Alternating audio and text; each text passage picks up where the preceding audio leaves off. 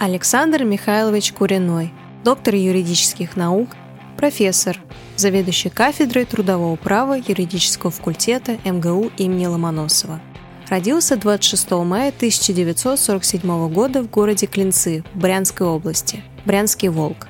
В 1974 году окончил юридический факультет Московского государственного университета имени Ломоносова – После окончания аспирантуры с 1977 года работает на кафедре трудового права юридического факультета МГУ имени Ломоносова, а в 2002 году становится заведующим кафедрой. В 1992 году окончил Слоунскую школу управления Массачусетского института технологии Program for Senior Executives MIT.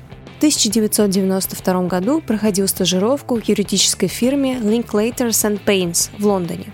В 2003 году получил почетное звание «Заслуженный юрист Российской Федерации». В 2017 году получил высшую юридическую награду Фемида в номинации «Alma Mater», лауреат премии «Юрист года 2020» за защиту социальных и трудовых прав. Является членом научно-консультативного совета Верховного суда Российской Федерации. Оказывает консультационную помощь ряду российских и зарубежных компаний – является ответственным редактором учебника «Трудовое право России», который издается в серии «Классический университетский учебник» и выдержал четыре издания, последнее в 2020 году. свободное время посвящает хобби – теннису, ранее играл в баскетбол.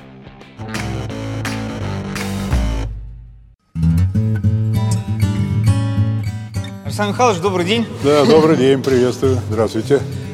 Мы готовы брать интервью. Единственное, что вы меня шокировали, потому что я думал, что вы будете без галстука, я вот достаточно свободный. Я в музее российского права на фоне моих предшественников не могу быть без галстука. В шортах я сюда еще ни разу не заходил. Вас понял. Ну, тогда давайте начинать. Давайте. Уважаемые коллеги, сегодня у нас знаменательное событие по двум причинам. С одной стороны, мы впервые находимся в музее юридического факультета Московского государственного университета – а с другой стороны, мы берем интервью у Александра Михайловича Куринова. Александр Михайлович, спасибо за, за то, что нашли время э, дать нам интервью. Ну, для родного факультета всегда. Первый традиционный вопрос. Почему вы решили стать юристом? Почему решил стать юристом? Ну, это сложный вопрос вообще-то. Я не потомственный юрист. Вот потомки мои уже юристы, а я не потомственный юрист, но я имел неосторожность после семи классов поступить в техникум. Почему-то мне вот показалось, что в школе мне скучно. После семи классов отличником, думаю, пойду-ка я в техникум. И там еле-еле я его закончил, потому что он мне не нравился. А это в каком городе было? А? В каком городе было? Это было в моем родном городе, город Клинцы Брянской области, откуда я родом. Вот, я Брянский волк. Вот. И э, там есть такой, тогда он назывался техникум легкой промышленности, но для простоты текстильный техникум. И я его закончил мужественно. Э, и в процессе имел э, практику. Во время практики я столкнулся, в частности, э, с трудовым законодательством. Нынешние студенты приходят, они, как правило, нигде не работали. А я пришел на факультет после техникума, после работы на фабрике, после армии, после небольшой работы на заводе, и потом уже вот на факультет. И вот там ко мне, значит, пристали не по делу. Я, значит, ну, по своему характеру не спускаю э, несправедливостей, независимо от того, буду я юристом, не буду. Я пришел, меня вызвали к директору. А, правда, я знал тогда уже, что я молодой специалист, меня три года уволить нельзя. Но я пришел к директору, там сидела большая компания, и я достал э, из широких штанин книжку, как сейчас помню. Мама мне подарила книжку, называлась «Справочник молодого рабочего по трудовому законодательству». И я сказал этим уважаемым товарищам, товарищи, вот посмотрите, статья там какая-то, Кодекс о законном труде 1922 года. Я работаю еще по ГЗОТу 22 года. Она вот не позволяет делать то, что вы делаете. А это чего не позволяет? Я говорю, ну вот, Кодекс законного труде. Они посмотрели, ладно, иди. И я понял, что право существует. Вот, а потом э, парадокс такой, в армии я служил когда-то, в армейской библиотеке, в армейской библиотеке был, они выписывали бюллетень Верховного суда СССР и РСФСР. И вот этими книгами я зачитывался, этими журналами. И вот там я окончательно понял, что это мое. И вот после армии э, служил я, правда, в Москве, в московском ПВО. Э, если бы я служил где-нибудь, я не знаю, в Сибири, может быть, я не рискнул бы поехать в МГУ. А так я приехал в увольнение, раз приехал вот на территорию университета, два пообщался со студентами и понял, в общем-то, в разговоре, что я ну, никак не хуже по мировоззрению.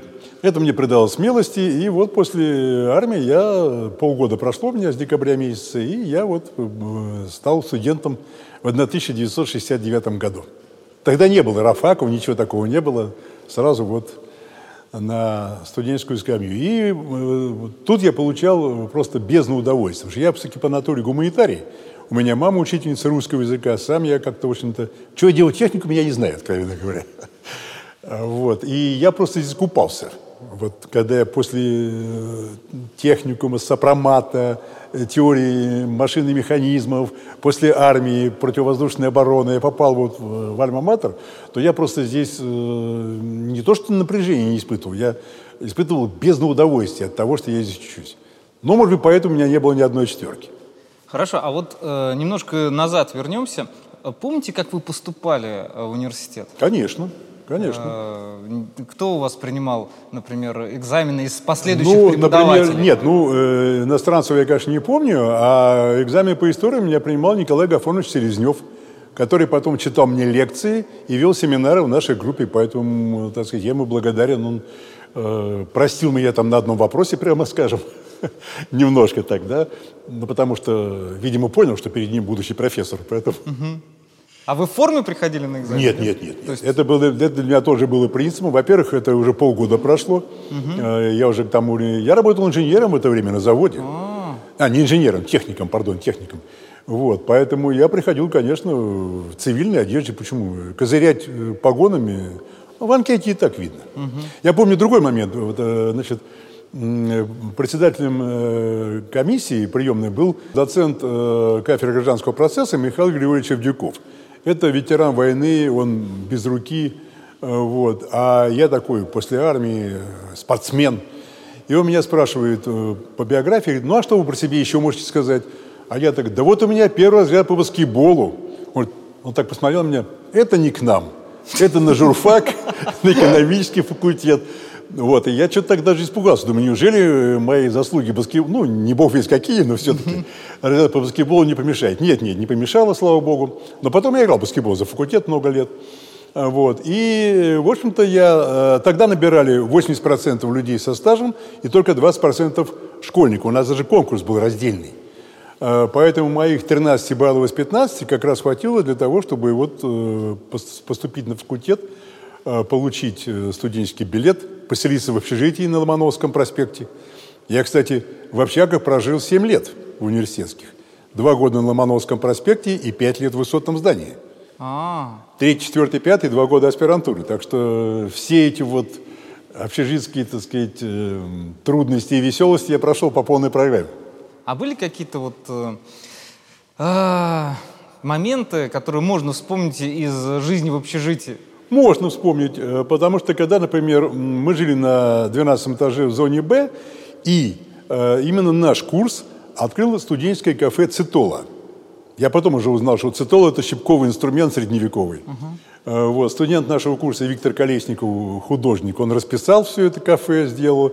И там, например, выступала машина времени, когда ее никто толком еще и не знал. И Андрюша Макаревич там считал за честь прийти на 12 этаж высотное здание МГУ перед студентами выступить за относительно небольшие деньги. Так что первое вот кафе э, такое музыкальное в МГУ было на юрфаке, в зоне Б, 12 этаж. Здорово. Ну и кроме того, понимаете, придя из казармы, где жили 200 человек, сначала в комнату, э, где проживали пятеро, это уже праздник. А когда мы переехали в Высоко, там вообще по двое жили, а на старших курсах вообще по одному. Ну, собственно, что еще нужно для счастья, как говорится. Кто из преподавателей вам больше всего запомнился уже во время студенчества? Ну, вы знаете, я так не хотел бы называть одного, двух, трех, потому что мне, э, как, наверное, и, ну, и другим тоже, мне везло. У меня были очень хорошие преподаватели.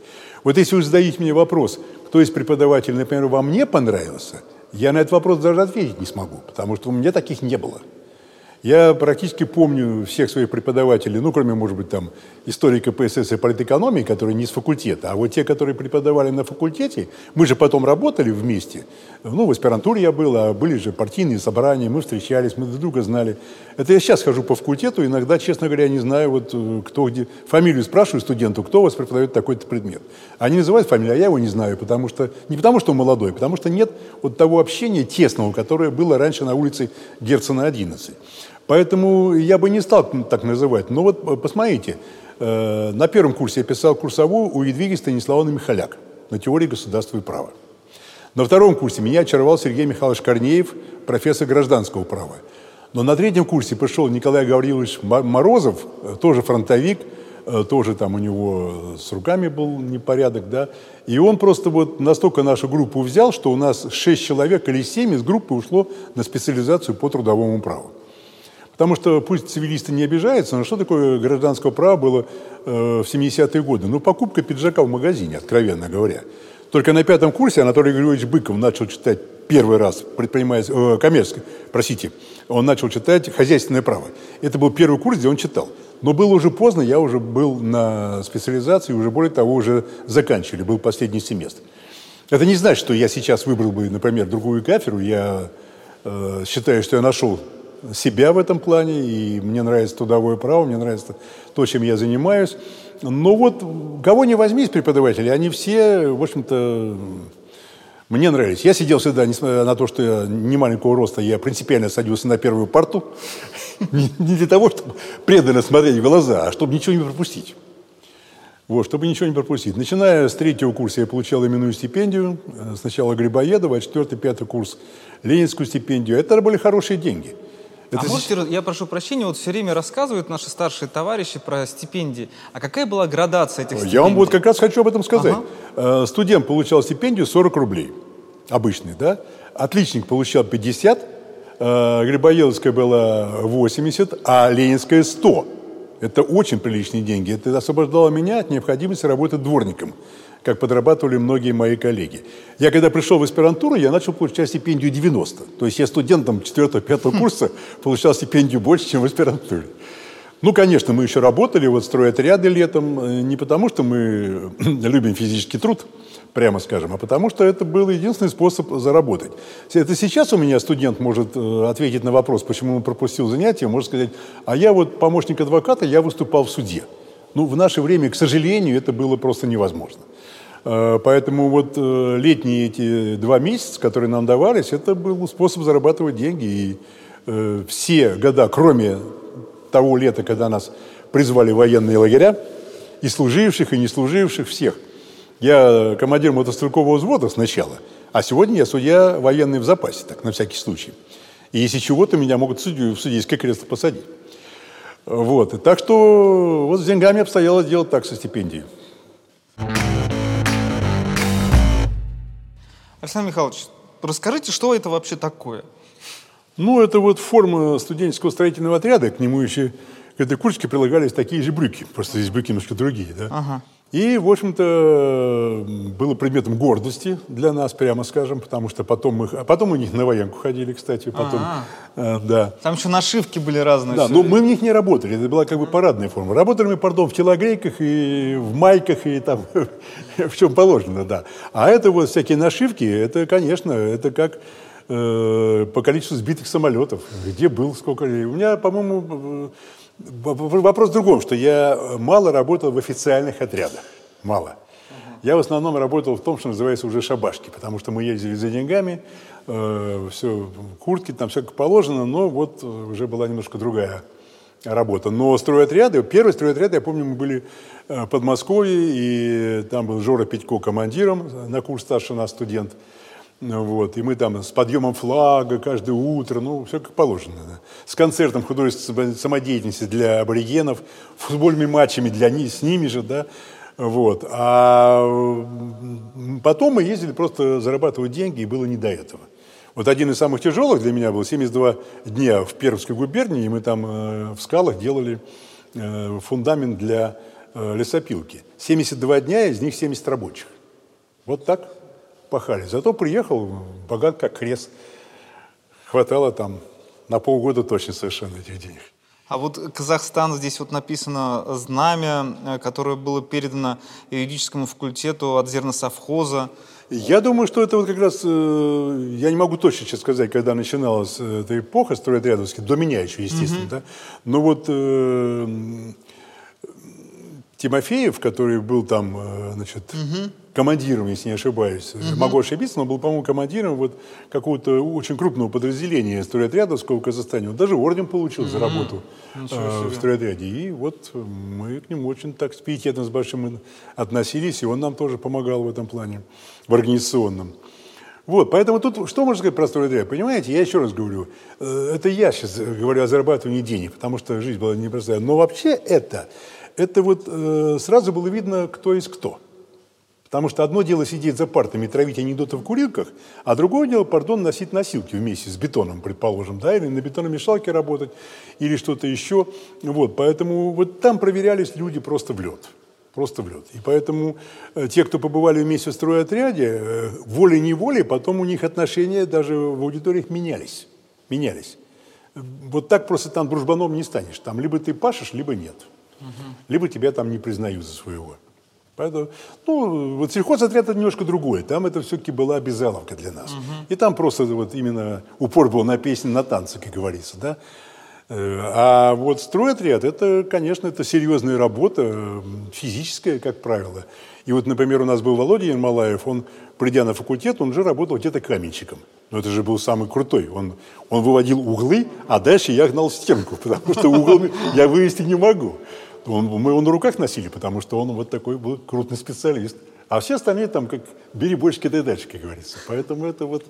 Но тем не менее, это, это э, самое главное вот видно. Видно вот сразу, кто, кто что из себя представляет. Александр Михайлович, вот здесь совершенно а, случайно да, стоит фотоаппарат. Вот абсолютно случайно, это да, правда. Еще и ФЭД добавил. ФЭД. Э, Феликс Эдмундович Дзержинский. Да, да, да. Кто не знает, это Феликс Эдмундович Дзержинский. Да.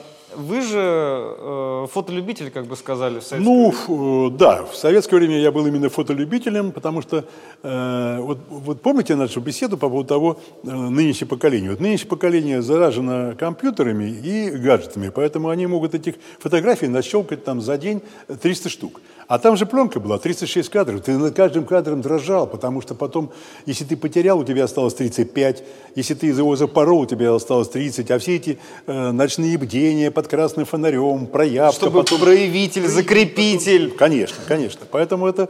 Э, тогда это было достаточно серьезно. Я ходил в специальный кружок там в Доме пионеров нашем.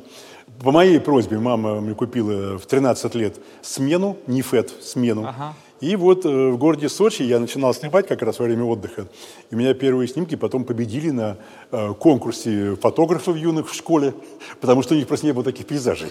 И не было дизель-электрохода России на ходе. Вот. А потом уже вот э, появились более серьезные фотоаппараты. Потом, сейчас не знаю, может быть, такой уголовно-правовой цикл изучает. А раньше ведь криминалистика была обязательно для всех, а в рамках криминалистики был курс фотографии судебный. Мы ходили, снимали, э, пардон, э, муляжи, э, вот, а вот этот труп лежит, надо его сфотографировать.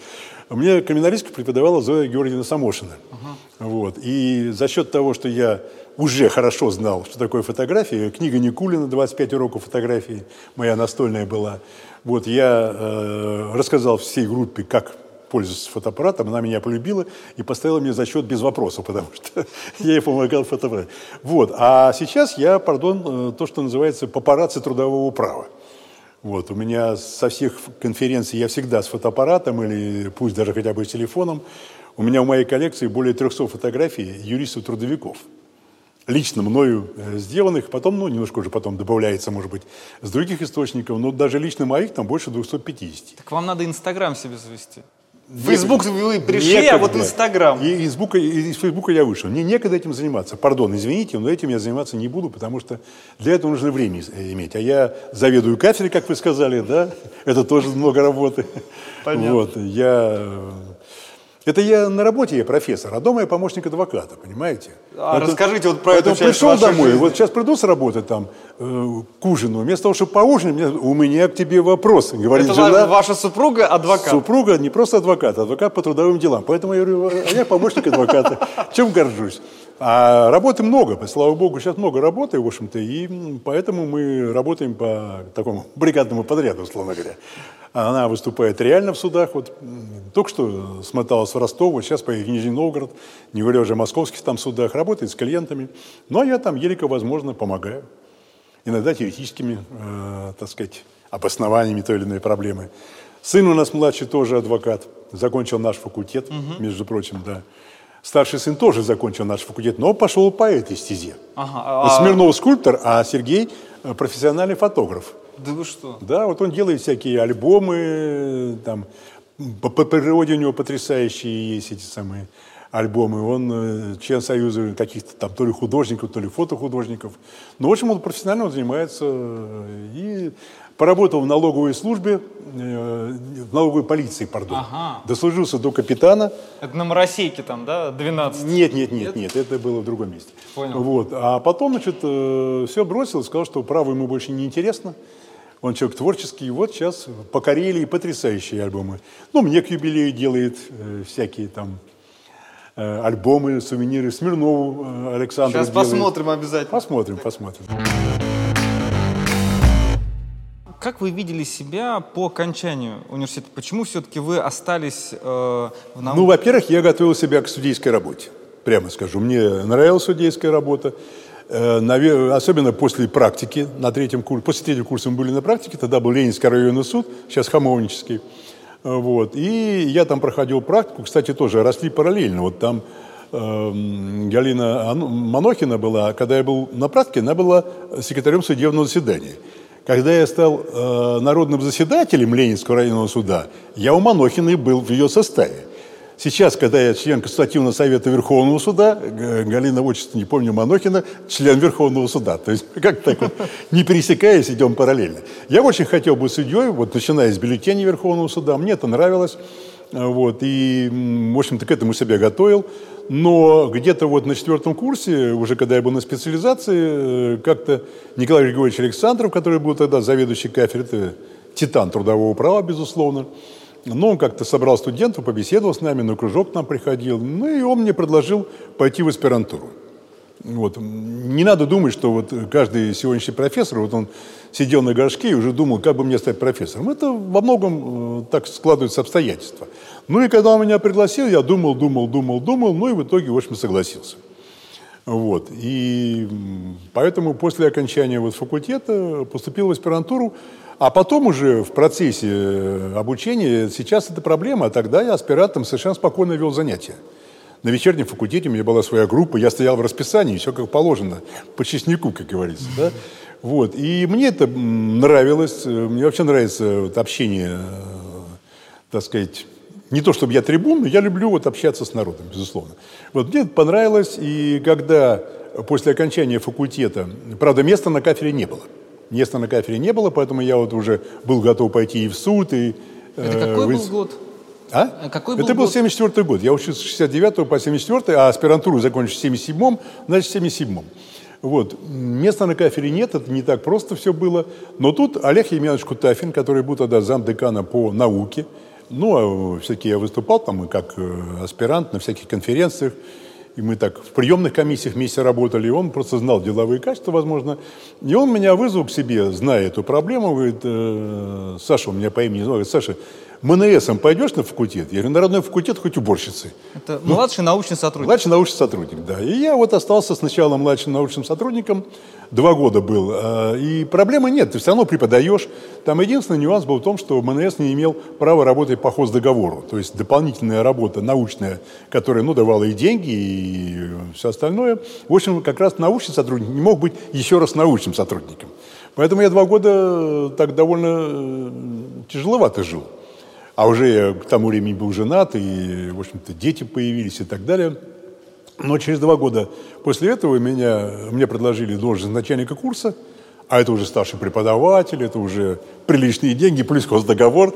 Ну, в общем-то, я 7 лет работал начальником курса. Со мной вот вместе работал Евгений Порфирьевич Губин. Он, кстати, в своем интервью упоминал, что мы вместе были начальником курса. Я тоже не могу, наши кабинеты были рядом.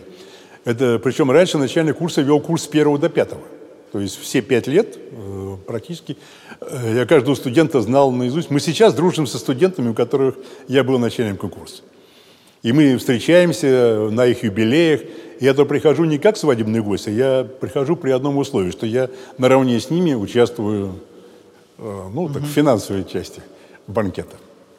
А можете кого-то вспомнить из Конечно. ваших студентов, кто вот э, запомнился? В тот... Конечно. Во- Во-первых, я еще набирал на рабфак три года э, на рабфак. Вот в этом музее, там вот сзади у нас портрет Жени Торло, э, Женя, Евгений Георгиевич Торло, который потом стал сенатором, э, к сожалению, недавно ушел из жизни. Вот, я его лично набирал на рабфак. Э, Николай Дмитриевич Савченко и Александр Васильевич Пауков, я им давал рекомендации в суд, и они потом были членами Московского городского суда. Ну и много из тех. Сергей Алексеевич Панин с этого же курса, где был начальником, он потом был начальником юридического отдела Госкомтруда СССР. Вот, и я у него под его началом э, какие-то работы тоже помогал там делать. Нет, ну вы понимаете, вот чем мне нравился всегда факультет, это вот такие не только э, пришел, что-то прочитал, потом принял зачеты. Нет, вот это вот неформальное общение. Неформальное общение со студентами. Как начальник курса я должен был ездить в общежитие, смотреть, как они там живут. А я сам там жил 7 лет, поэтому мне не рассказывать. Было что сравнить. А, Поэтому вот э, мне это было не в тягость. Единственное, что каждый день на работу приходи, э, приходилось. А так вот я помню, могу один эпизод рассказать, э, что такое начальник курса в то время. Э, Это была номенклатура партийного комитета. И вот нас вызывают в партком. э, Татьяна Николаевна Панкратова была такая легендарная у нас личность, замсекретаря парткома. Она говорит, товарищи начальника курса, есть информация, что завтра студенты МГУ будут отмечать годовщину убийства Джона Леннона на смотровой площадке. Ваша задача, чтобы студентов увидеть, там не было. Ну, с одной стороны смешно, но с другой стороны это же задание. Я подошел к ребятам и говорю, так, вы давно хотели, чтобы я к вам приехал? Вот вам 3 рубля, купите торт, я к вам приеду на чай. Мы приехали, там человек 20 собралось на этот чай, и как-то вот годовщина Ленина обошлась без них. Понятно. Так что вплоть до того. А не говоря уже там поездка на картошке со своим курсом, это святое дело. А можете рассказать вот про картошку? Потому что нынешнее поколение студентов это Да, не они вообще не застало. знают. Слава богу, слава богу. Хотя э, я не любил ездить на картошку, прямо скажу, потому что я на картошке провел пять сезонов. Пять. Два раза как студент, один раз еще в техникуме, два раза в университете, и потом еще два раза выезжал так называемым командиром, то есть уже как бы организатором. Поэтому не- я не сельский житель, прямо скажу. Вот этот город Клинцы – это небольшой относительно город, но это русский Манчестер.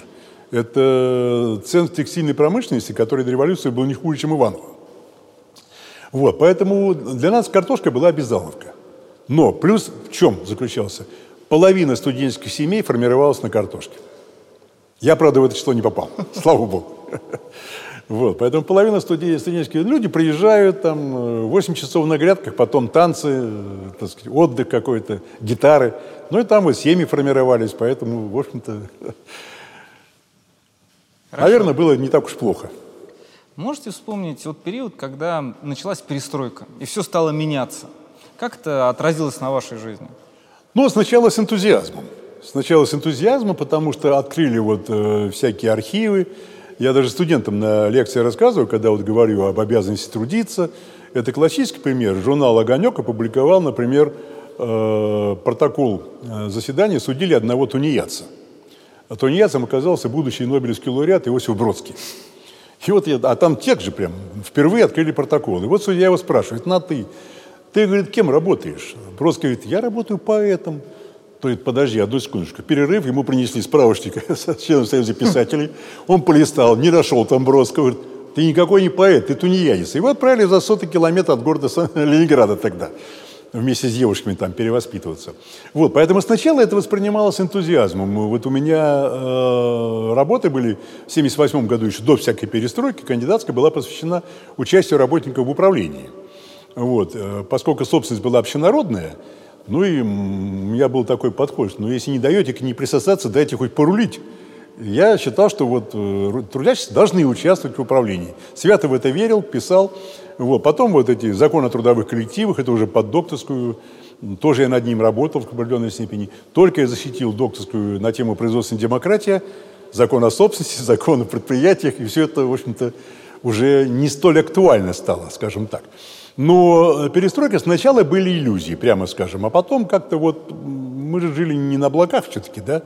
Да, конечно, э, я, поскольку вот объездил пол России с тренингами, с лекциями всякими, э, поэтому, ну и сам из Брянской области, я прекрасно знаю, что Россия Москвой не кончается, да?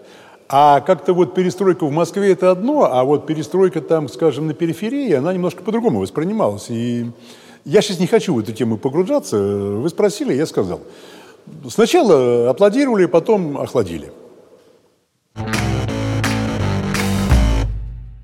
Так, Александр Михайлович, мы находимся у вас на кафедре. Расскажите, вот у вас есть такие замечательные э, стенды с историей вот, в целом да, о своей я с гордостью могу показать вот стенд нашей кафедры, который, наверное, единственный на факультете кафедра, который имеет вот специально сделанный стенд. Кстати, сделал его э, Сергей Александрович Куриной, мой однофамилец, и по совпадению мой сын. Вот здесь все наши заведующие, которые вот были, э, начиная с Льва Семеновича Таля, Войтинский, Горшенин, Пашесник, Геннадий Григорьевич Александров, Седаниш Зайкин. Вот, ну, наша история здесь и текстовые, и в фотографиях. Так что вот э, это, чтобы студенты сразу понимали, и студенты, и гости понимали, куда они приходят. Что это ведущая э, кафедра в стране по трудовому праву. Ну, одна из ведущих, скажем так, не будем обижать других. Я считаю, что 3-4 кафедры в стране-то есть, угу. но мы входим вот в эту обойму, конечно, безусловно. С богатой историей, собственно. В общем, да, да, конечно. Она, кафедра была создана в 30-х годах еще. Недавно мы отмечали там 80 э, лет с лишним. Вот, и э, практически всегда существовала как самостоятельная кафедра. Потому что наемный труд требует регулирования. И слава богу, что и университет, и тогда там Минобрта понимали, поэтому кафедра была создана, и вот, в общем-то, практически так и работала все время. Вот, кафедра вот издает учебники, вот наш учебник. Причем это первый в, в, на факультете, который получил гриф «Классический университетский учебник». Это, было, это уже четвертое издание, а первое было приурочено к юбилею университета. И вот эта серия была задумана, и на юрфаке наш учебник появился первым. Мы за это получили специальный там Э, приз работы, опять-таки, известного скульптора Смирнова. Ну, что интересно, по нему учатся не только в МГУ. Да, конечно, конечно. По всей России да. используют университет. Вот без ложной скромности могу показать журнал «Трудовое право в России за рубежом». Опять без ложной скромности я являюсь его главным редактором. Это единственный журнал в стране, который э, посвящен научно-практический журнал именно трудовому праву. Есть масса хороших журналов, но они такие чисто прикладные э, для бухгалтеров, там, для специалистов по кадрам. Да, это вот такой журнал, он у нас тоже. Мы уже издаемся 10 лет. Потом вот э, всякие э, выпускники кафедры, Сергей Александрович Куриной тоже выпускник нашей кафедры, как и Николай Александрович Куриной, младший сын, как и жена моя Татьяна Николаевна Куриная. Мы все вот с этой кафедры. Э, поэтому вот здесь к моему юбилею Сережа сделал такой специальный буклет. Угу замечательный, где, ну, мне он очень понравился, до слез тут и истории, и вот самое главное, это вот мнение моих друзей, вот, то, о чем мы говорили. И... Ну да, соответственно, да, все представлено. Да. да, все представлены, вот. Ну, и он же помогал делать вот такой альбом, э, посвященный творчеству скульптора Александра Смирнова, вот этот памятник в нашем городе, о котором я рассказывал. Наша визитная карточка, небольшой такой буклет презентационный для конференции, для всех прочих тоже кафедра трудового права. В общем, мы здесь, так сказать, можем себя представить, ну, так, как мы, так, как мы этого заслуживаем. Понятно. Александр Михайлович, ну, трудовое право, оно достаточно динамично развивается. Соответственно, у наших подписчиков есть несколько вопросов, которые бы они хотели вам задать. Бесплатно. Своего рода. Ну, пожалуйста. А, ну, то есть, первое, связанное с событиями с коронавирусом. Как вы считаете, насколько правомерно было увольнение работников в период пандемии? И могли ли они полноценной защитой своих прав воспользоваться? Ну, во-первых, э, я об этом, по-моему, даже и на лекциях на третьем курсе говорил, на спецкурсах, что э, ведь государство не объявило на уровне государства чрезвычайное положение. Поэтому э, само по себе увольнение, это отражалось и в указе президента, увольнять работников вообще было нельзя.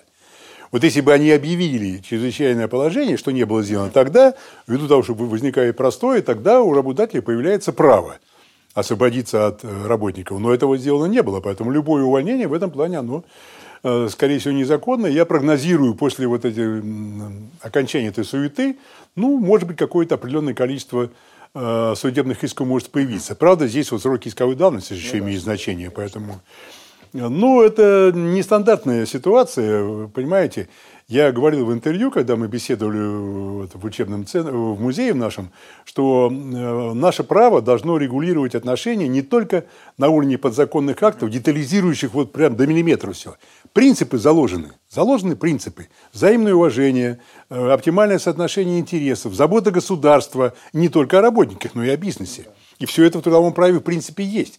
Поэтому все вопросы, которые они решались, если они где-то Э, детали не прописаны, смотри общую часть Трудового кодекса. Там можно найти ответы на эти вопросы. Понятно, Александр Михайлович. Ну и такой вопрос еще связанный тоже с э, определенными нововведениями. То есть первые решили использовать э, электронную трудовую книжку, чтобы предпочли вы, то есть традиционный бумажный вариант, или вы, вы не отказались от электронной ну, версии? Ну, лично я, поскольку я уже, пардон, достиг пенсионного возраста, меня это как-то в меньшей степени касается, но я двумя руками за электронный документооборот, безусловно.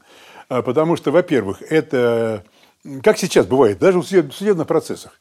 Прошу прощения, иногда работодатель приносит совершенно явно, ну, задним числом сделанный документ или еще что-то, да, не говорю уже о поддельных документах. А при электронном документообороте это будет исключено не правовой вопрос, вопрос технический. Насколько будет обеспечена сохранность этих данных, вот все эти серверы, это не ко мне вопрос, это вопрос к айтишникам. Да? Но по сути, конечно, электронный документооборот э, – это благо. Вопрос только в одном – во время этого введения. Потому что если вводится норма, она должна быть применима не только там в Сбербанке или в Газпроме, но и вот, я не знаю, там в ЖЭКе, предположим, который, может быть, компьютер даже не имеет. Понимаете? Поэтому какой-то переходный период будет, но то, что будущее с электронным документооборотом, это однозначно. Ведь и сегодня в сильных компаниях электронный документооборот есть. Просто они не могут э, переплюнуть кодекс, и если написано, что трудовой договор заключается в письменной форме, то это предполагает именно письменную форму. Кроме дистанционных, которые могут заключить это вот, э, ну, с помощью там, той же электронной цифровой подписи, предположим. Так что я двумя руками за ЭДО, электронный документооборот, за ним однозначно будущее. Понятно. Ну и третий вопрос от нашей студенческой части аудитории. Какой ваш любимый напиток? Ха. Я не скрываю, что, ну, э, во-первых, кофе, как вы видели, да? Вот. А из э, тех, что крепче, чем кофе, это пиво. Я к крепким напиткам отношусь э, более чем спокойно. А пиво я люблю, хорошее пиво. Вот. Буквально на днях мне подарили анекдот, он звучит так. Вы же видите, насколько пиво полезнее, чем молоко. Разве можете выпить 5 литров молока за один вечер? Вот. Поэтому э, пиво в ну, разумных пределах, естественно, это все понятно, но ну, вот из напитков, да, я предпочитаю пиво. Понятно. Спасибо. У меня даже была такая там в наших кругах, после посещения нами Испании, ну, бир-то мы знаем, а то, что в Испании пиво называется сервесом, мы не знали. Так вот, э, скульптор Смирнова у нас был Дон Теа, чай, да, а я был Дон Сервес. Интересно.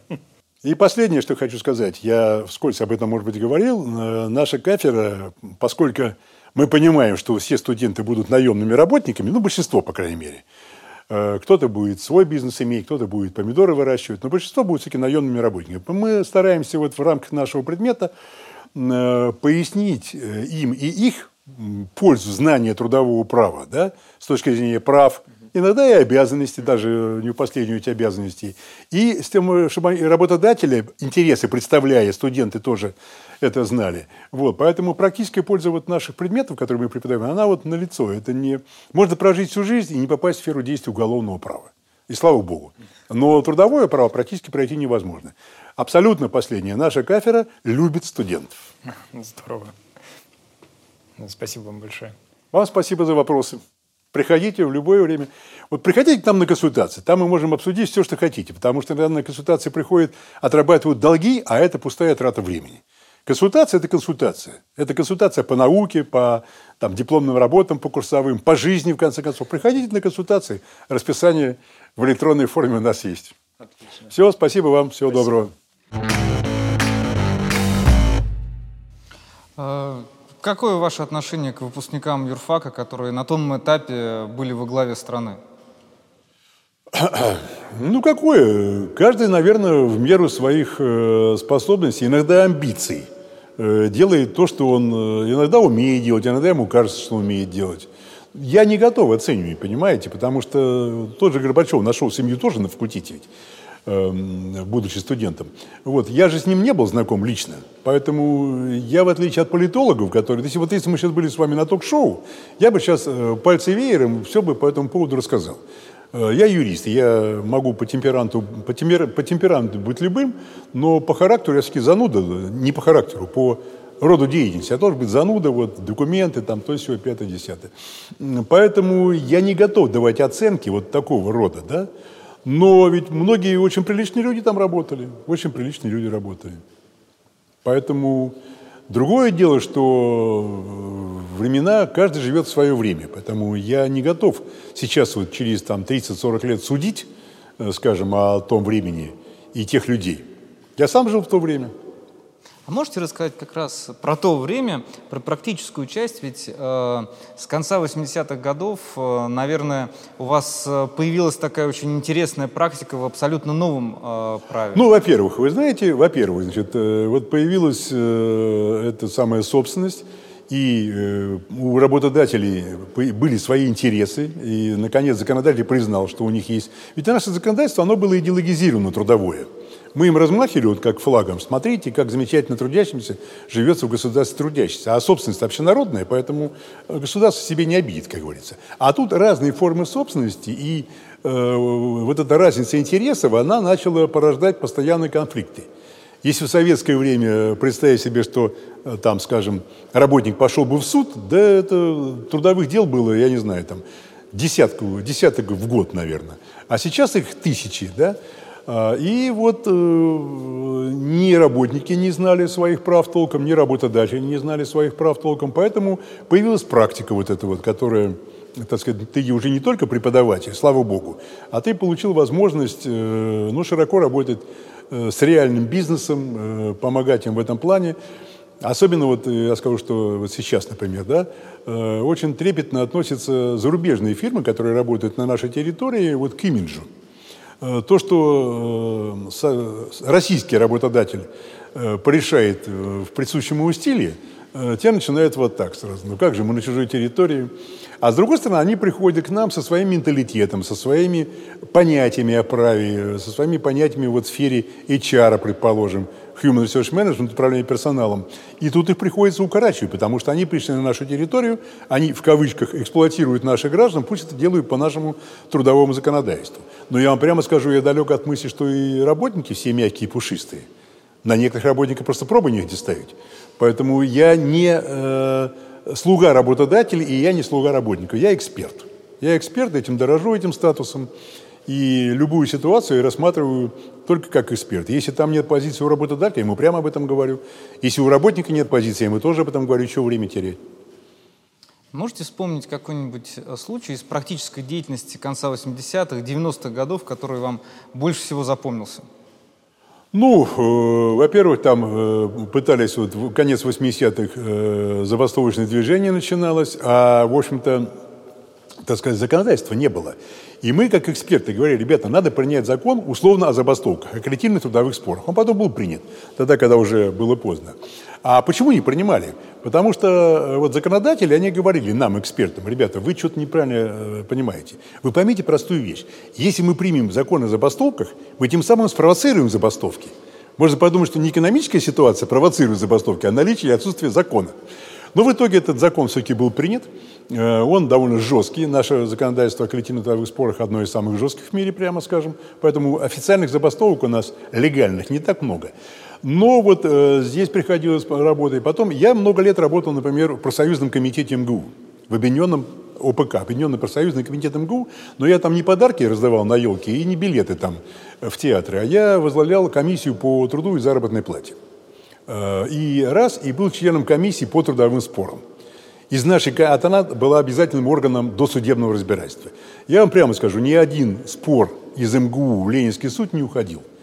Потому что комиссия четыре человека, доцент трудового права, такова была планида молодого доцента, доцент экономического факультета, э, очаровательная дама с, э, с кафедры экономики труда, потом зам начальника юротдела и зам начальника отдела труда и зарплаты. То есть четыре человека, которые трудовое право не понаслышке знают. Лучше, пардон, чем судья, который одновременно и административное, и трудовое, и бракоразводное может рассмотреть. А тут такие, в общем-то, мы не, мы не стояли вот так перед, э, нашим работодателям. И эта комиссия имела свой авторитет, и мы решали эти споры, вот много, не так много, но те споры, которые были, мы решали профессионально, ни один из них не уходил дальше. А вот из, из экзотических вариантов мне, например, запомнилось мое выступление в американском суде по трудовому делу, что вообще, так сказать, экзотика. Э, одно дело, когда цивилист выступает там по арбитражным делам, по собственности, а тут трудовое дело в американском суде в штате Иллинойс, в городе Чикаго. Вот это мне запомнилось. Два слова там могу сказать буквально. Ну, конечно, расскажите. Э, был один, значит, эм, оно есть, вот в системе LexisNexis есть Простяков э, против Маска Corporation называется дело. И вот один, значит, Маска Corporation работал у нас на Московской области, и они, значит, что-то там, ну, в общем, пришли к выводу, что генеральный директор должен спокойно уйти. И они ему заплатили все как положено, э, как честные люди, отступное, там, выходное. Но барышня, которая знала подоплеку в отделе кадров, она ему по ошибке почему-то, а может быть из вредности, написала «уволен за порочащие обстоятельства». То есть по дискриминирующим основаниям. В трудовой книжке. Да, в трудовой книжке. А тогда, э, понимаете, было письмо Центробанка, которое не позволяло таких людей брать на руководящую работу в банк, а он хотел идти в банк. И его везде в банк, в банк, он начал с ними судиться, по здесь еще, э, в Московской области, по предмету изменения формулировки. Э, их обязали изменить, э, но они ничего не изменили. И настолько их это достало, что они бросили бизнес и уехали в Америку. Но им сильно не повезло, он тоже поехал в Америку. Он там стал жить. И, видимо, где-то в бане местные ребята сказали, так давай судиться с этой маской Corporation. Ну, давай. И меня тогда вызвали как эксперта. Значит, я там выступал, э, вот, ну, такой суд, он как бы, условно говоря, третейский, то есть там э, он не вот этот суд с мантиями, с париками. Угу. Сидел один человек, судья, без мантии, просто в пиджаке, мы сидим, э, две стороны, и он, и вот, значит, я ему объясняю то, что я никогда не сказал бы у нас, что письмо Центробанка не является источником права и нормативным правовым документом Я говорю, вы знаете, вот, вот письмо Центробанка, и это же ущемляет его права. А они там на правах-то сильно повернуты. И человек вот потерял право на труд, вынужден был даже родину поменять свою там, и так далее. То говорит, да, в самом деле, да. Ну, ну кстати, сюда поближе. Сели мы с ним рядом. Говорит, ну так что будем делать? Ну как что делать? Надо удовлетворять. Решение было вынесено в его пользу. Сколько он получил, я не знаю. Это не мои проблемы, у меня была твердая тактика. Но дело было забавное. То есть я говорю, вот в российском суде я бы не сказал, что письмо Центробанка не является нормативным актом. Ну а там чушь. Вот так что вот даже такой эпизод был у меня. Потом я э, выступал неоднократно на всяких международных конференциях. Это тоже такой большой опыт, хороший. Александр Михайлович, расскажите, пожалуйста, про ваших э, коллег, э, которые стали сначала вашими сокурсниками, а потом друзьями.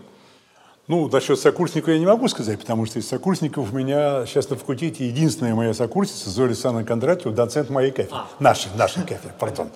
Вот. А вот ребята, которые немножко помоложе, которые учились на три года раньше и закончили факультет в 1977 году, у них такая гвардейская вообще была команда. Это вот и нынешний декан Александр Константинович Галиченко, Евгений Порфирьевич Губин, вот, Андрей Евгеньевич Шестобитов, э, Ольга Николаевна Шестобитова, которая долгие годы работала тоже здесь на факультете в бюро кодификации. Вот мы с ними познакомились тогда, когда они были еще студентами, я уже был аспирантом. Вот я тогда возглавлял комитет ДОСАФ, это Добровольное общество содействия армии, авиации и флоту. И распространял билеты ДСАФ на военки. Прихожу на военку, они там стоят, говорят, так, студенты там какого-то третьего курса, вот билеты, чтобы купили и деньги сдали. Вот на этом познакомились. Вот. Ну а потом уже вот э, я в комсомоле на факультете не работал, поскольку я пришел уже, пардон, с партбилетом из армии, поэтому комсомольские как-то все эти веяния, они прошли мимо меня. А вот Евгений Порфирьевич Губин был и председателем, э, как мы там называем? Секретарь, секретарь да. комсомольской организации. Комсомольской организации, да. Но мы работали в партийной организации. Тогда они были цикловые организации. Вот на, в партбюро гражданско-правового цикла вот мы втроем были Галиченко, Шестобитов, Куриной. А партбюро делилось на циклы, да? То есть уголовно-правовой... Да, да, да. Была общая организация факультета, и кроме ага. того, преподаватели, вот аспиранты, они делились на по циклам, а студенческая организация была еще как бы самостоятельная. Вот э, эти цеховые были так называемые организации. Вот там мы уже работали вплотную, ну и э, заседания партийного бюро иногда продолжали обсуждаться вопросы в кулуарах. Вот, ну так постепенно вот и подружились. А на почве спорта вы с кем сдружились? На почве спорта, вы знаете, как раз вот, ну, наверное, Белокобыльский, Николай Николаевич с этого же курса. Он же профессионально играл за Одесский Черноморец. И, Футбол. Да. Кстати, когда мы поступали на первый курс, был такой раньше, сейчас не знаю, раньше был такой турнир, Кубок первокурсников. Ага. И вот в финале вышли мы, экономисты. Это вот отношение к спорту. Помните, мне Авдюков говорил, если ты спортсмен, то это не к нам. Ага. Э, студенты первого курса, которые только еще неделю учатся, им сказали, так, ребята, если выиграете, в зимний лагерь в Пицунду поедете. Им сказали. Ага. А нам ничего не сказали. А счет 4-0 в пользу юристов. Вот, вот и все. Поэтому... В общем... Вот. Ну, футбол я играл мало, э, не, не, я не, не футболист. Я в основном играл в баскетбол. Я не занимался самбо, я не занимался там борьбой профессионально. Ну так, на занятиях немножко, конечно, так. А более-менее профессионально я занимался баскетболом. Вот, пришел сюда уже с первым разрядом. У меня есть уникальное, кстати, звание, я им горжусь. Чемпион Приокского совнархоза по баскетболу среди техникумов. Почему оно уникальное? Оно разыгрывалось ровно один раз. Мы его выиграли, после этого совнархоза ликвидировались, а мы навсегда остались неповрежденными чемпионами совнархоза. Да. Вот, и здесь я играл за факультет, где-то, наверное, с четвертого курса я был капитаном уже команды баскетбольной факультета, потом аспирантом. То есть у нас раньше проводились э, олимпиады юридических факультетов. Вот мы, например, в Харьков ездили, вот у нас фотографии даже у меня есть. Э, баскетбол, волейбол и самбо. Вот по трем видам. И так вот чередовались. То в Москве, то где-то еще. Потом в Тарту мы ездили с баскетбольной командой. То есть какие-то связи были такие именно спортивные. Я не знаю, насколько сейчас это так сказать, существует, а раньше это было развито. Я баскетбол обязан очень многим. Потому что это, во-первых, это, это, командная, это командная игра. При всем уважении к борьбе, там, к штанге, к чему угодно, но это командная игра. Это примерно вот как строит ряд. Сразу видно, кто ты есть. Понимаешь? И э, она тебя вот учит работать в команде. Именно. А Можете вспомнить э, ту легендарную Олимпиаду, когда СССР... 72 -го года? Конечно. СССР обыграла мы смотрели по телевизору, конечно. Вот в том же зоне Б на 12 этаже как раз смотрели в то время, да. И помните это прекрасно, прям с экрана телевизора. С экрана телевизора помню, да. Штатов выиграла встречу. Но Судьи останавливают, судьи... Нет, матч еще не закончен, как будто матч еще не закончен. Три секунды до конца встречи, три секунды табло было неправильное, еще три секунды игрового времени. Рано поздравлять олимпийских чемпионов, хотя они и близки к тому, чтобы вновь отпраздновать победу. Да, досадно. 49-50 впереди команда Соединенных Штатов Америки. Мяч в игру ведет Иван Едешко. Три секунды. Передача на Александра Белова. И сборная Советского Союза забивает мяч. Победа! Но ведь вы помимо баскетбола еще и играете и в теннис, и в большой, и в настольный. Ну, это уже, понимаете, немножко не так. Это уже э, настольный теннис, это просто так, э, на, совсем, на совсем любительском уровне. Я помню, проиграл финал среди преподавателей. Кому же проиграл? Молотников, вот, э, такой молодой преподаватель. Не знаю. Он меня в финале обыграл. Как-то так вышло случайно. Так вышло, да. Вот. А большой теннис тут получилось так. Когда у меня, пардон, появились очки, я очки ношу не с детства. Я в детстве был ворошиловской стрелок и мог там любую звезду видеть. Ага.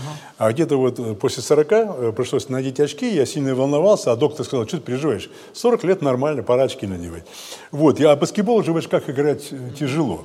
Плюс тому я в это время немножко работал в ВНХ, в Академии народного хозяйства, а там баскетбол не играл никто. Зато все играли в теннис. Ну и вот я взял ракетку в теннис, тем более бадминтон до этого играл 10 лет. Ничего себе. Между прочим, э, председатель Федерации бадминтона России Сергей Михайлович Шахраев взял ракетку благодаря мне. Да он, об этом, он об этом пишет в своем интервью иногда. Подошел ко мне доцент трудового права Куриной и говорит, Бадминтон играешь? Я говорю, нет, я тебя научу, нам нужно выйти, у нас не хватает человека в команде. Вот мы сыграли, проиграли, но потом, теперь он председатель Федерации бадминтона России, да. Десять лет я играл в бадминтон. А потом вот, э, так сказать, очки, то все, и я перешел на большой теннис. Вот. И, ну, так, елико возможно, на любительском уровне абсолютно, здесь без всяких претензий. Для меня сейчас в спорте важны эмоции, вот, понимаешь? Я не люблю проигрывать, как и любой, наверное, да? Я веду статистику всех игр, в которых я участвовал, начиная от 5 Б, э, баскетбольное, да, шахматы, какое место я где занимал, все наши баскетбольные эти матчи, теннисные э, матчи. И когда мне один сказал, э, я его обыграл в теннис, он меня дружески похлопал по плечу, молодой преподаватель, говорит, ну вот, наконец-то ты меня обыграл. Я говорю, ну-ка иди сюда, показывай ему там тетрадочку. Ага. А счет-то уже 9-2 в мою пользу. Вот, поэтому у нас тут не забалуешь. Но самое главное, это вот командный спорт. И вот, извини, ради бога, долго, но мне нравится, у меня э, тогда не было телевидения, мы не видели этого NBA, и у нас кумирами были наши спортсмены. Uh-huh. Причем даже не союзного уровня, а вот заводского. Но потом постепенно, вот мне понравилась эта мысль, я понижу, был такой известный баскетболист Билл Брэдли. Он сказал, для меня это кредо, будь корректен. В игре всегда будь корректен. Но помнишь, лок, локти твое последнее средство.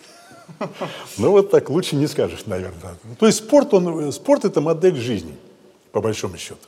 Фотография Рейн Мюррисон. Он э, заканчивал факультет в 1976 году, на два позже меня года, чуть-чуть меня старше. Потом он был, э, значит, э, министром иностранных дел независимой Эстонии. Угу. А мы с ним играли вместе за баскетбол, баскетбол за факультет. Угу. И на фотографии стоим вместе ну, в городе Харькове. Да. Там Сабонис был же у них. Ну, Сабонис это профи, а это да, студент да. юрфак. Ну, понятно. Почему вы отрастили бороду? А, ну это история такая легендарная уже ставшая. Значит, после стройотряда мы все приезжали с бордами, это естественно. Вот, а военная кафедра была же обязательно тогда для посещения. И я не мог выбирать, несмотря на то, что я служил, и там почти три года я служил, при мне переходили с трех на два, я чуть-чуть сэкономил там. Ну, вот, но все равно нас на военку заставляли ходить. Вот. И я гордо приходил с бородой на военку, а майор, по-моему, Золотарев, если не ошибаюсь, он меня подозвал и говорит, студент куренной, вы можете носить бороду 6 дней в неделю, но в среду вы должны быть без бороды. Ха-ха-ха. И так вот издевательски засмеялся. Поэтому, когда закончилась военка на четвертом курсе, вот, начиная с пятого, я вот эту бороду уже ношу и уже там лет 45-46 примерно вот так. Понятно. А расскажите, пожалуйста, вот про новое свое качество, которое произошло уже в новой России. Вы стали заведующим кафедрой. Ну, заведующим кафедрой я стал как бы э, по факту. Алексей Данилович Зайкин, который 28 лет после Николая Григорьевича Александрова, 28 лет заведовал кафедрой. Алексей Данилович Зайкин, которого я безмерно уважал, тоже, тоже фронтовик, пардон, с протезом, без ноги, да, с палочкой ходил. Но это были вот фронтовики, это вообще особый, особый народ был. Вот мы их всех застали, да, и, наверное, вот эта вот, ну, так сказать, связь поколений, она не в книгах, не на словах, а мы их видели в аудиториях, мы видели, что это за люди, да. Вот, ну, пришло время, он, к сожалению, умер, и вот я после него с 2002 года, с декабря месяца, заведую кафедрой. Это не потому, что я на кафедре самый умный, у нас очень хорошая кафедра, у нас все умные, футбольная команда, 11 человек – небольшая кафедра, прямо скажем. Вот, ну, просто э, был Виктор Кузьмич Миронов, тоже фронтовик. Вот тоже, посмотрите, фронтовик, без рук, да, со слуховым аппаратом. Выучил э, после войны массу восточноевропейских языков сам. И преподавал вот, э, восточноевропейское трудовое право. Но э, заведуемый кафедре предполагает существенную административную работу. Поэтому он не мог. Ну, а я доктором был, и была еще Елена Евгения Мачуйская, но она была чуть помоложе, может быть, поэтому. Вот. Ну и, короче, я вот э, с тех пор заведую кафедрой. И, на мой взгляд, нам удалось все эти традиции соблюсти, которые всегда были на кафедре трудового права. Без обиды для других отраслей, трудовики самые дружные внутри себя. Не внутри кафедры, а вот это вот сообщество трудовиков, э, мы по сравнению со многими другими отраслями без обиды. Я чувствую, мы на, многие нас считают, не наша позиция, многие считают нас самыми дружными. Вот, поэтому э, продолжаем традиции, работаем. У нас хороший коллектив. Мы любим студентов, мы любим аспирантов, мы дружим между собой. У нас нет каких-то там вот поножовщины какой-то, как говорится. Поэтому, да, это отнимает время. Это отнимает время, безусловно, потому что это значительный пласт административной работы, он забирает время от практики, от э, научной работы. Но это надо, это необходимо пока. А можете э, вспомнить вот э, в период, когда вы стали заведующим кафедрой, а, вот ваши ожидания, в чем будет состоять эта работа, и реальность, да, то есть было какое-то... Э, так... Ну, во-первых, я до этого э, параллельно с, с университетом работал еще в Академии народного хозяйства при правительстве России, где с, с 90-го года уже заведовал кафедрой. а потом еще был деканом факультета государственной службы. Поэтому для меня это никакой э, новеллы не явилось. Я прекрасно представлял, что это будет. И более того, когда я вот начал заводить кафедру, я сначала был и там, и там. А потом уже в 2007 году или 2008, не помню сейчас точно, я уже только, окончательно только в университете, а с академией в этом плане закончил. Вот, поэтому для меня это не было сенсацией. Я э, и там работал, и в ученых советах заседал. Поэтому проблем не было.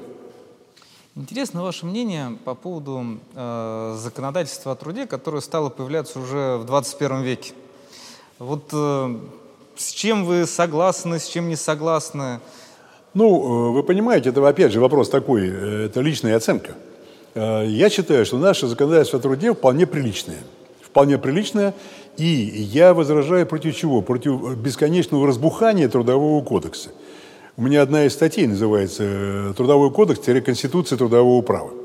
И я считаю, что в каждой отрасли кодекс – это в кавычках конституция. Понятно, термин условный, но чтобы было понятно, это фундаментальный закон, который нельзя менять.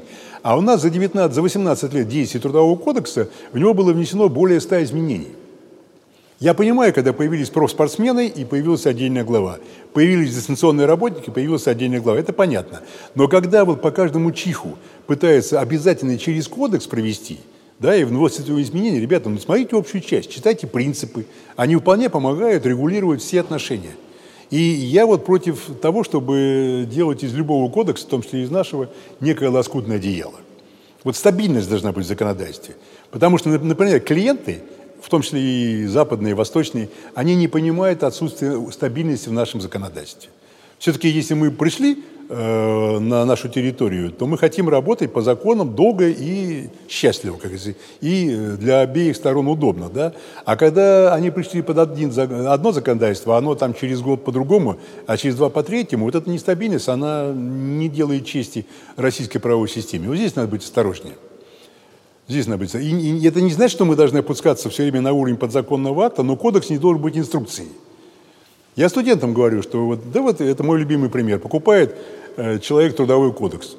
Вот он деньги сэкономил и вместо пива купил себе трудовой кодекс. И начинает листать. Задачи, цели, принципы, социальное партнерство. Черти что, вот, 56 статья, трудовой договор. Вот с этой статьи он начинает читать трудовой кодекс. И, кстати, общая часть почти не менялась. Почти не потому что ее недооценивают, ее не знают, ее редко применяют, суды применяют, а на практике нет. А вот там собака-то зарыта, там все сформулировано. Если нет конкретного ответа на вопрос, вот как вести, открывайте первую статью, там написано оптимальное соотношение интересов работников, работодателей. Что еще нужно? Вот, ну давайте оптимально. Я помню, я был в лондонском суде на экскурсии, я там проходил практику, не практику, стажировку, э, в фирме известной достаточно, Linklater's. Э, она попала-то в Россию во многом благодаря тому, что сначала попала в Академию народного хозяйства, потом мы туда съездили, потом вот мы сюда перевели в какой-то степени. Но дело не в этом. И они меня повели, естественно, ну покажите мне английский суд, трудовое дело. И вот там трудовое дело, э, значит, работник считает, что его не уважают. Это я к вопросу о том, что сейчас в Конституции появилась фраза «Государство гарантирует уважение человека труда». Ну, написали, а как? И вот он говорит, что меня, у нас вопрос уважения решается на уровне трудового договора. Вот как там прописано, шаг лево, шаг право. Э, дайте мне трудовой договор, скажет судья, я посмотрю. Английский судья сдвинул парик, значит, на, на лысину себе и, и начал думать, интересно, а вот в этой ситуации уважительно стороны относились друг к другу нет. У них в договоре написано, стороны обязуются уважительно относиться друг к другу. Все, все, понимаете? А у нас сразу, вот дайте мне э, должностную инструкцию там, а там не написано, что э, тебе обязаны чай подавать в кабинет. Вот если я прихожу на факультет, ну, все-таки там, как правило, иногда чаепитие какое-то идет. А если лаборантка, условно говоря, не захочет, э, я не могу ее заставить, потому что в должностной инструкции не написано приготовление чая. Поэтому вот, э, говоря о кодексе, он очень хороший, он нормальный, он нормальный. Он признан, кстати, Международной организацией труда одним из наиболее таких, особенно на момент принятия. Э, была экспертная оценка мотовская, что это один из лучших кодексов на планете. Но нельзя шарахаться постоянно вот в угоду сиюминутным проблемам. Должен быть фундамент.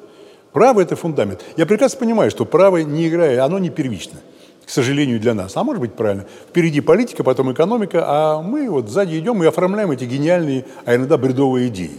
Вот размер, например, налога на там, э, социальные взносы, налог, да, но это же не правовая категория. Это категория политическая и экономическая. А юристы должны определить э, вот, там, объект налога, этого, объект этих взносов, порядок взимания, э, штрафные санкции, рассмотрение споров. Вот это юридическая категория. А какой конкретно размер? 30%, 50%, 10%? Это не наше дело. Поэтому, а претензии предъявляются к праву. А претензии предъявляются к праву. Вот у нас кодекс плохой. Что вы могли бы посоветовать нынешнему поколению студентов? Э, я нынешнему поколению студентов завидую. Вот если я э, питался бюллетенями Верховного суда, если я, мне удавалось купить комментарий э, к какому-то законодательству, а мы покупали, потому что мы девушкам на студенческой книге на метро, это самое, студенческая, там, улица Киевская, 20, до сих пор помню. Мы им давали шоколадку, а они нам давали информацию, когда привезут кодексы, комментарии к кодексам. И если у меня появлялся комментарий, я был круче преподавателя. Однозначно совершенно. Вот. А сегодня у них информации море. Море. Вот иногда читаешь лекцию, говоришь, вот там было интересное дело, вот Верховный суд рассматривал, называешь фабулу, рука поднимается. Это дело 19 апреля там, 2001 года. Он прям тут же на занятии находит. Да? В этом плане я, я им завидую. Но я хочу сказать другому. Э, есть опасность что вот возник, может возникнуть иллюзия, что с помощью вот э, этих самых гаджетов можно все решить. Нет, это вспомогательное, э, ну, вспомогательное устройство, не более того. Очень важное, очень важное. Вчера вот у меня мой сын Николай, который работает адвокатом, он мне показал, вот, э, как он пользуется системой э, кейс, э, кейс, кейс, как он там в общем, вся судебная практика загнана у него. Угу, ну, понятно. Да. Вот. Я этой системы не знаю. Я консультант, гарант, это да. А вот кейс, это, это, к сожалению, не знаю. Но это же фантастика. То есть ты идешь к суде, э, к суде ты уже можешь заранее узнать, как он рассматривает те или иные дела. Э, и вот это, этот инструмент очень полезен в этом плане. Но не нужно вот во главу угла вот это ставить. Потому что, к сожалению, нынешнее поколение, вот, оно э, даже читает меньше. Я говорю о научной литературе, я не говорю о художественной, а о научной литературе. И когда называешь там э, недавно и старые монографии, или недавно вышедшие, ну, хорошо, если они есть в, в этом гарантии в консультанте. Они еще, может быть, если будут писать дипломную работу, может быть, почитают. Да? А мы в этом плане, я из Ленинки не вылезал первые два года. Потому что учебники и учебники, проблем не было с этим, но было много дополнительной литературы, и я сидел в Ленинке просто... С улицы Герцена шел на метро, заходил в Ленинку, сидел там несколько часов, потом ехал вот на свой Ломановский проспект. И еще один, одно замечание. Мы встречались вот неоднократно с моими выпускниками, моего курса уже. Недавно было нам 45 лет, как мы закончили факультет. Они меня спрашивают, Саш, ну как вот нынешние студенты? Я им откровенно сказал, все как было. Все как было. 30% лидеров – 30%, простите, немножко балбесы, а 40% вот пока еще не поняли, куда пришли. Но вот то, что у них сегодня э, на вооружении на, находится все вот это вот, да, э, лидерам это помогает. И лидеры нас э, за пояс закнут вот, совсем скоро в лед просто, абсолютно. А вот, э, простите меня, балбесам это не поможет все равно. Это не поможет все равно. Ну и плюс тому, не все же, окончившие факультет, должны работать в праве. Я знаю пару официантов, которые закончили юрфак. Да вы что? Да. Успешных? Что? Официантов. Наверное, успешно. Особенно это было в 90-е годы. Ага. А есть кто-то, кто пошел в творческие, например, направления? Да, вот здесь я не могу не сказать про своего самого близкого друга. Э, страшно сказать, я его знаю 70 лет уже. Мы выросли на одной улице, наши вот дома стояли угу. друг против друга. Это Александр Смирнов, он э, закончил э, факультет на год позже меня. Кстати, в армии он говорит, куда же мне пойти? Я говорю, Саш, какой к нам? Ну, он приехал к нам, поступил. Вот, мы потом жили в одной комнате много лет. Вот. И он работал после... Закончил факультет, нашу кафедру. Он 10 лет работал в, в Министерстве труда, нынешний тогда назывался Госкомтруд, в юридическом отделе. Он отвечал на письма трудящихся, там вот это его была работа. А потом его позвала муза. И сейчас он великий скульптор. Кстати, вот в этом зале, где мы находимся с вами, даже здесь две его работы. Во-первых, вот «Святая Татьяна», которая является ну, практически символом mm-hmm. факультета, университета, как э, покровительница российского студенчества. И вот э, скульптурный бюст э, Сергея Андреевича Муромцева, первого председателя Государственной Думы, это одна из первых работ, которая появилась в музее еще вот в старом здании. Ну, неправильно в старом. Старое здание для нас Герцена 11. Ага. В том временном здании, в том временном сарае, в котором мы долго провели там много-много лет. Вот. Там музей открывался. В Первом ГУМе? Да, в Первом ГУМе, да. Ну, мы так и не прижились там. Я помню этот сюжет, когда декан факультета Галиченков подходит, там стоит студент курит, он говорит, студент, вы почему здесь курите? А он говорит, а ты только такой. Вот я вообще декан юридического факультета. А я, говорит, типа с другого факультета развернулся и ушел. Понимаешь?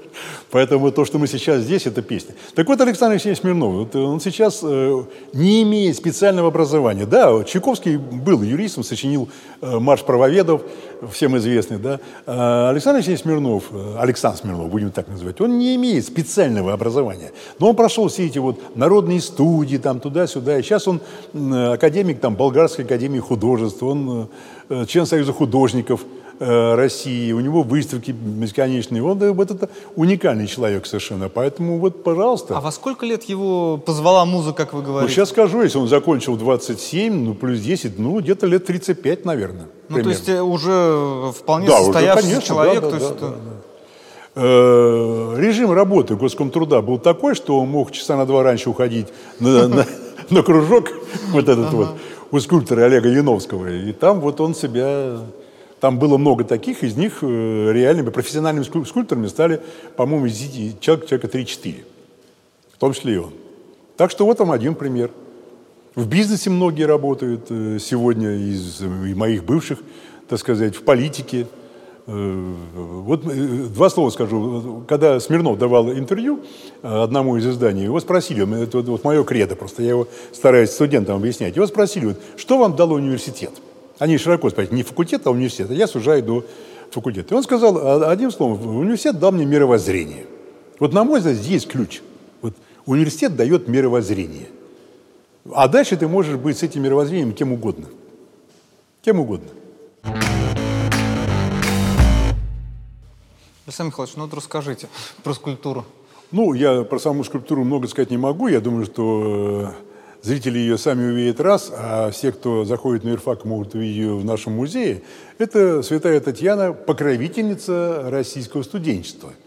Вот. Э, известный скульптор Смирнов подарил ее факультету. Вот Александр Смирнов, там угу. я рассказывал. Между прочим, вот тоже святая Татьяна у меня на лацкане пиджака. Это значок, который э, он тоже делает для выпускников юрфака. Не всем, не всем, но некоторых есть. Ограниченный выпуск. Да, да, ограниченный выпуск. Вот, поэтому это одна из самых э, серьезных его работ, на мой взгляд, потому что она специально сделана была именно для факультета. У него есть масса других, это уже отдельный разговор нужно. Вот я говорил про бюст Муромцева, и у нас на родине шестиметровый памятник, посвященный 300-летию нашего города – Брянска? Да. Или кли, кли... Клинцы, клинцы. Клинцы. Клинцы – это второй по населению. Угу. Не каждый провинциальный город имеет э, такой памятник, как он сделан у нас. А там вот он в виде, примерно как тысячелетие э, России в Новгороде, там в виде угу. колокола, наверху основатели, а там как бы история города вот по... Угу. На этом памятнике, между прочим, стоит один мальчик в баскетбольной майке номер 13. Это вы? Это я. Это вот мой друг таким образом сделал. А Коля Савченко, о котором я говорил, судья Мосгорсуда, он там на мотоцикле рядом. Здорово. Ну, такой вот маленький. Кто знает, конечно, как говорится. Хорошо. Там. Вот, так что э, это к вопросу, э, вашему вопросу о том, э, обязательно ли быть юристом после. Я думаю, что ну, 80% конечно, остаются в праве, безусловно. Для этого мы там и обучались на факультете. Но если позовет муза или что-нибудь еще, или жизнь, или что-то еще, ну почему нет? Александр Михайлович, большое спасибо за интервью. Uh, узнал очень много интересного и того, что я даже и не мог себе помыслить. А я даже не думал, что я все расскажу из того, что ты услышал.